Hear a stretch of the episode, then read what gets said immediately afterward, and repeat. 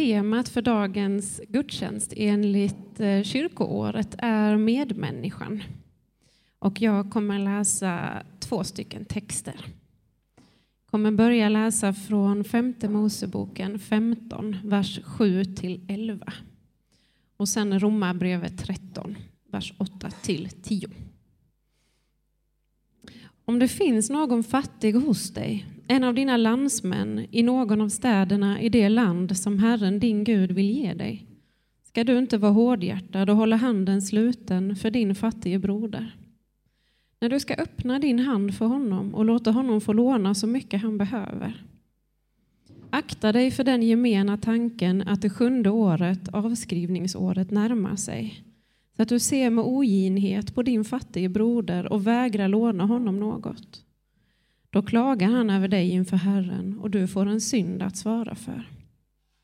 Ge honom villigt utan att gräma dig över att du ger. Ty för detta skall Herren din Gud välsigna dig i allt du gör och allt du företar dig. Det kommer aldrig saknas fattiga i landet, därför ger jag dig denna befallning. Öppna handen för din broder för den fattige och nödlidande i ditt land. Stå inte i skuld till någon, utom i er kärlek till varandra. Till den som älskar sin medmänniska har uppfyllt lagen. Buden, du ska inte begå äktenskapsbrott, du ska inte dräpa, du ska inte stjäla, du ska inte ha begär och alla andra bud sammanfattas ju i ordet. Du ska älska din nästa som dig själv. Kärleken vållar inte din nästa något ont. Kärleken är alltså lagen i dess fullhet. Vi ska stå upp tillsammans och bekänna vår tro.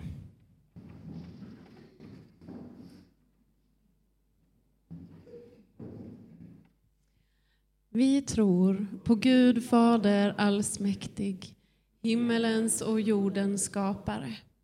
Vi tror och på Jesus Kristus, hans enfödde Son, vår Herre, vilken är avlad av den helige Ande, född av jungfrun Maria, pinad under Pontius Pilatus, korsfäst, död och begraven, nederstigen till dödsriket på tredje dagen uppstånden igen ifrån de döda, uppstigen till himmelen, sittande på allsmäktig Gud faders högra sida, därifrån igenkommande till att döma levande och döda. Vi tror och på den helige Ande, en helig allmännelig kyrka, det heliga samfund, syndernas förlåtelse, de dödas uppståndelse och ett evigt liv. Låt oss nu stå upp och så ska vi lyssna på dagens heliga evangelium. Så här skriver evangelisten Matteus. Jesus han sade, ni har hört att det blev sagt, öga för öga och tand för tand. Men jag säger er, värj er inte mot det onda. Nej, om någon slår dig på högra kinden så vänd också den andra mot honom. Om någon vill processa med dig för att få din skjorta så ge honom din mantel också. Om någon vill tvinga dig att följa med en mil i hans tjänst så gå två mil med honom. Ge åt den som ber dig och vänd inte ryggen åt den som vill låna av dig. Ni har hört att det blev sagt, du ska älska din nästa och hata din fiende.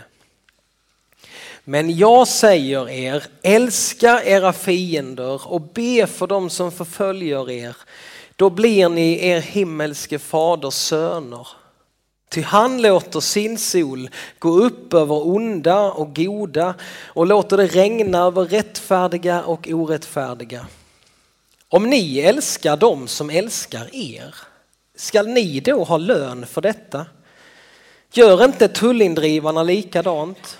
Om ni hälsar vänligt på era bröder och bara på dem, gör ni då något märkvärdigt?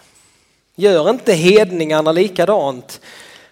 Var fullkomliga så som er fader i himlen är fullkomlig. Så lyder det heliga evangeliet. Lovad vare du Kristus. Varsågoda och sitt. Medmänniskan är temat idag. Frågan som ligger i luften det är hur ska vi klara av att leva nära andra människor? Hur ska vi orka med människorna runt omkring oss? Hur ska jag orka med människor runt omkring mig? Och hur ska jag behandla dem som röstar på andra partier? Hur ska jag behandla dem som beter sig fel? De som tror fel? Ja, hur ska vi kunna leva tillsammans? Alltså jag är så glad att denna söndag kom just idag. Det är så mitt i prick. Just nu efter den här valrörelsen som har varit så väldigt uppskruvad och vårt samhälle, så många olika samhällen runt om i vår värld så märker man att det börjar liksom bli mer och mer uppdelat mellan olika ståndpunkter och åsikter. Det blir jobbigare för oss på något sätt att eh, kunna umgås med dem som har olika åsikter. Och det är ju en så tråkig utveckling. Men just denna valdag va, så samlas vi här och firar gudstjänst. Vi samlas här idag. Och några av oss vi önskar att Ulf Kristersson vill bli statsminister. Och några av oss önskar att Magdalena Andersson, ja men hon ska få fortsatt förtroende. Eller så kanske någon annan här som hoppas på en tredje alternativ. Vi samlas här idag.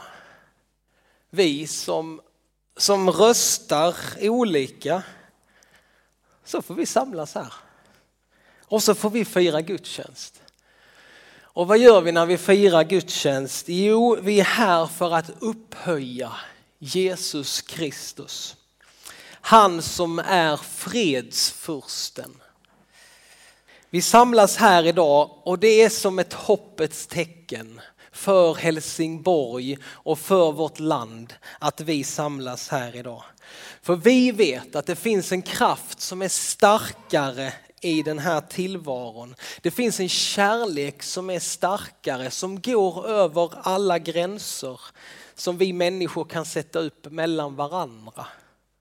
Alltså evangeliet om Jesus Kristus, det spränger alla gränser. Kärleken från Gud, den är gränsöverskridande. Det finns en frid, det finns en fred som Bibeln talar om. Paulus han skriver så här i Romarbrevet kapitel 5. Då vi nu har gjorts rättfärdiga genom tron, då har vi frid med Gud genom vår Herre Jesus Kristus. Och frid och fred på grekiska, det är samma sak. Så när vi har gjorts rättfärdiga, vi har fått syndernas förlåtelse, vi, har fått, vi, vi påminner oss idag om dopet, vi får ikläda oss den vita klädnaden. Vi har blivit rättfärdiga genom tron, då har vi fred med Gud. Och Paulus skriver i Efesierbrevet 2, ty han är vår fred. Jesus Kristus, han är vår fred. För han har med sitt liv på jorden gjort de två blocken till ett och rivit skiljemuren det står inte blocken. Jag läser igen.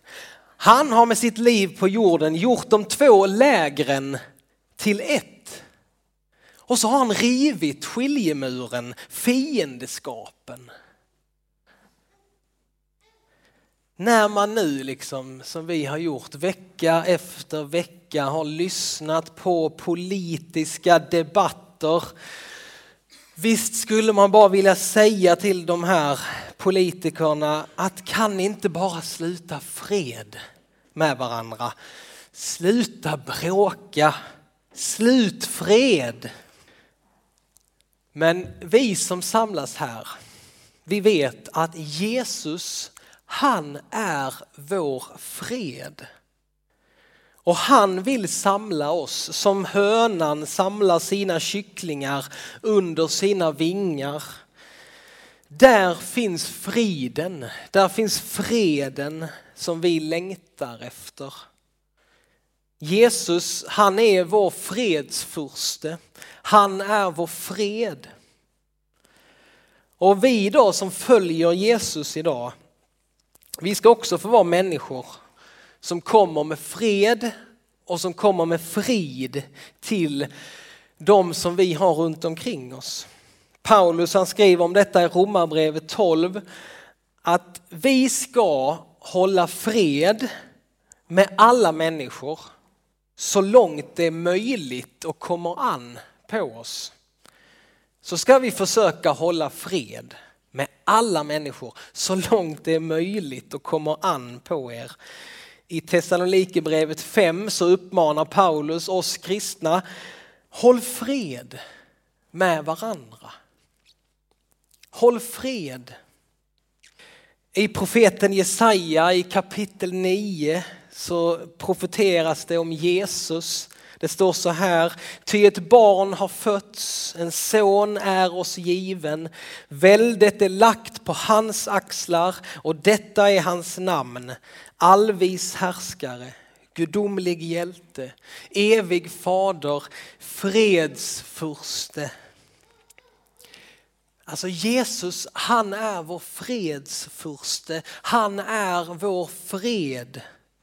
Och om vi följer en fredsfurste så självklart så får det stora konsekvenser i våra liv. Vad innebär det att följa en fredsfurste? Jo, Jesus han kommer med lite nya sätt att leva. Idag så säger han älska era fiender. Älska era fiender och be för dem som förföljer er. Alltså detta är nytt. Detta är liksom, det var väldigt nytt då och ovant för de människorna som hörde Jesus då.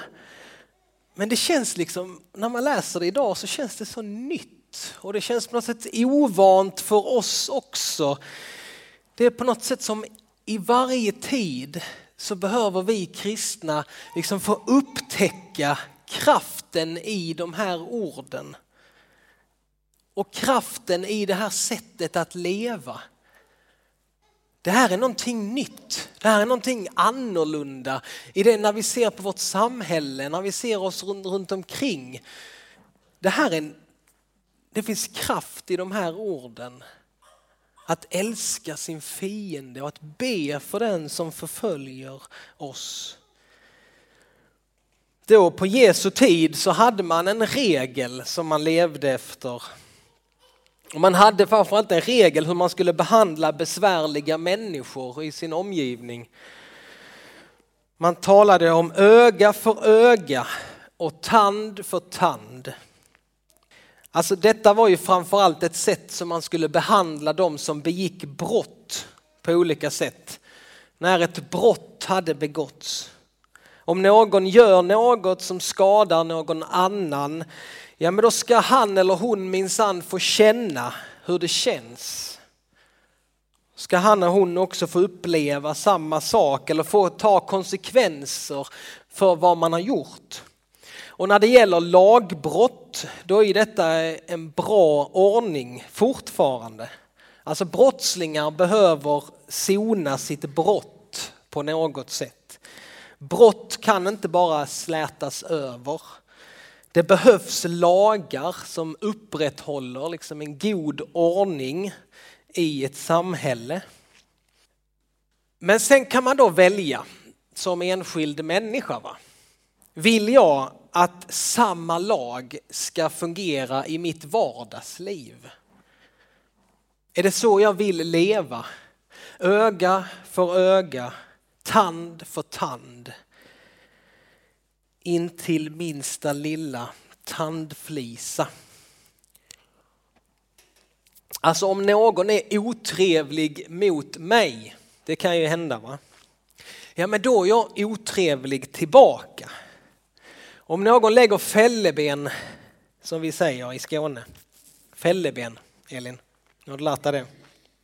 Fälleben, då ska jag minsann då ge igen den personen. Är någon ohövlig mot mig, då ska jag vara ohövlig tillbaka. Men om vi gör så, vad händer då? Vad är det som vi gör då om vi ger igen på det sättet? Jo, då säger Bibeln så här, om vi gör så i våra vanliga liv, i vår vardag, då, då talar Bibeln att då besegras vi av den onde. Då segrar den onde i ditt liv.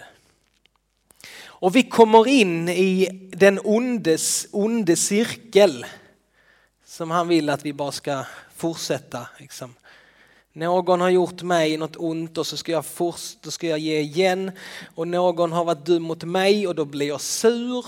Och då kommer jag hem till min familj och jag är sur och jag gör min hustru sur och hon blir sur och hon blir sur på barnen och barnen blir sura och sen är det, eh, man kan ju sätta igång en sån lavin va? av att jag sprider den här surheten och, och ondskan vidare och så kan man få sprida det här härliga stämningen liksom. Eh, åh, vad kul! Så kan man göra. Så kan man göra. Då besegras vi av den onde. Hat föder hat. Och till slut så har man startat ett tredje världskrig. Därför säger Jesus idag, värj er inte mot det onda. Alltså låt dig inte besegras av det onda. Alltså det onda som händer dig, smått eller stort. Man kan säga så här att det är den onde som vill locka fram det sämsta ur ditt liv. Så om du gör någonting ont så är det den onde som vill locka fram det sämsta ur ditt liv och så gör du det. Och så bara ja, då besegras du av den onde. Eller så kan du tänka på att den, om den onde vill locka fram det sämsta ur ditt liv, vad ska du då göra? Jo, då ska du ge det bästa du har istället. Då, då stannar cirkeln, liksom. då bryts någonting. Istället för att ge det sämsta du har så ger du det bästa. Och du bryter den här cirkeln. Alltså tänk att få leva med den insikten. Att inte bara reagera liksom, instinktivt på saker utan att få tänka, men vill jag fortsätta den här spiralen? Tänk om det är djävulen som vill locka fram det värsta hos mig. Men med Guds hjälp så ger jag det bästa jag har istället. Jag vill så långt det är möjligt för mig ge det bästa jag har till människor jag möter och inte mitt sämsta. För Jesus säger här i dagens evangelietext att så, sån är Gud mot oss. Det är sån han är mot oss. Han ger alltid det bästa till oss. Och Gud gör inte skillnad på människor. Och det ska inte vi heller göra. Gud han låter sin sol gå upp över onda och goda. Han låter regnet regna över orättfärdiga och rättfärdiga. Gud ger det som är gott till alla, vare sig de är dumma eller de är snälla. Och medan vi ännu var syndare så dog han på korset för oss så ska vi också göra. Vi ska vara goda mot alla. Vare sig de är snälla mot oss eller inte. Det är precis idag alltså som att Jesus han bara kom igen nu ni kristna. Så fortsätter Jesus sitt peptalk så här. Alltså om ni bara är vänliga mot dem som är vänliga mot er. Nej, där får ni inget beröm av mig. Ska ni ha beröm för det? Om ni bara är snälla mot dem som är snälla mot er. Det, det klarar ju vem som helst, säger Jesus. Kom igen nu, du som är kristen. Va? Kom igen, du som följer fredens furste. Vi är Jesu lärjungar. Vi ska vara fullkomliga så som han är fullkomlig. Vi ska ge vidare det Gud har gett oss. Vi ska vara fullkomliga.